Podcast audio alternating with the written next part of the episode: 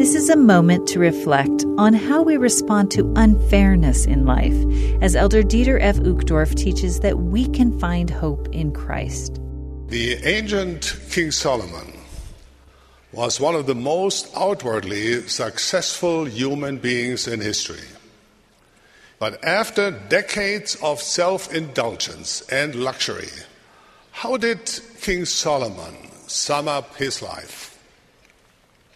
All is vanity, he said. This man who had it all ended up disillusioned, pessimistic, and unhappy despite everything he had going for him.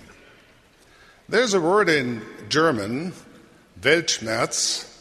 Loosely defined, it means a sadness that comes from brooding about how the world is inferior to how we think it ought to be. Perhaps there's a little Weltschmerz in all of us.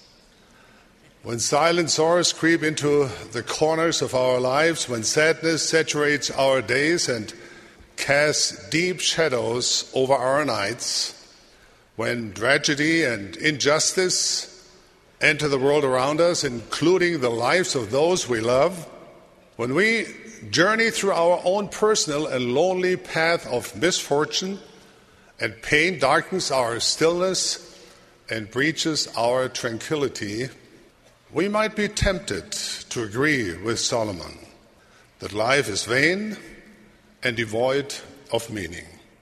The good news is there is hope.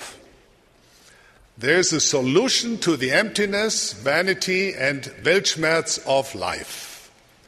This hope is found in the transformative power of the gospel of Jesus Christ and in the Savior's redemptive power to heal us from our soul sickness. I am come, Jesus declared, that they might have life, and they might have it more abundantly. We achieve that abundant life not by focusing on our own needs, on our own achievements but by becoming true disciples of Jesus Christ, by following in his ways and engaging in his work. That was an excerpt from Elder Dieter F. Uchtdorf's talk, Believe, Love, Do. This is a moment to reflect.